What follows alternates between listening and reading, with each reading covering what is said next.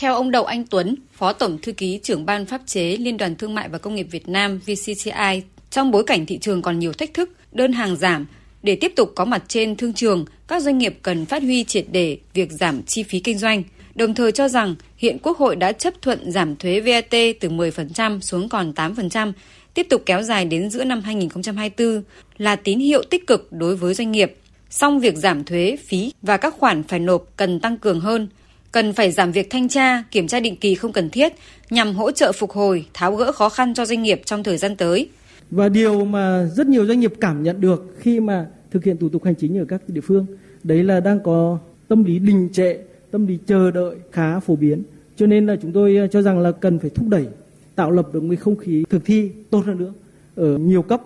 Tôi cho rằng năm hai nghìn không trăm hai mươi tư có đây là một nhóm giải pháp rất là quan trọng, làm sao xốc lại cái tinh thần, có được cái không khí phát triển ở rất nhiều địa phương. Điều này cần phải đẩy mạnh.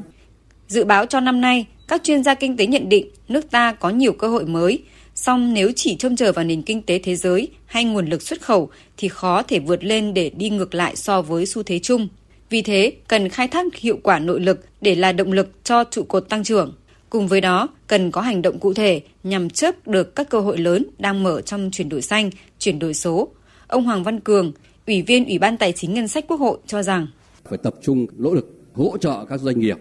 tập trung các nguồn lực để chúng ta quyết tâm tạo ra một cái bước phát triển mới cho năm hai nghìn không trăm hai mươi tư. Để làm được việc đó thì chúng ta phải tiếp tục cải cách về mặt thể chế và đặc biệt là phải tạo ra một cái môi trường pháp lý để cho người ta dám hành động, dám làm và tạo cơ hội chứ không phải chỉ là tháo gỡ nữa. Chúng ta phải cần có một cái sự hành động của chính phủ trong việc thực thi chính sách, nhưng đặc biệt hơn là hành động của chính những cái doanh nghiệp.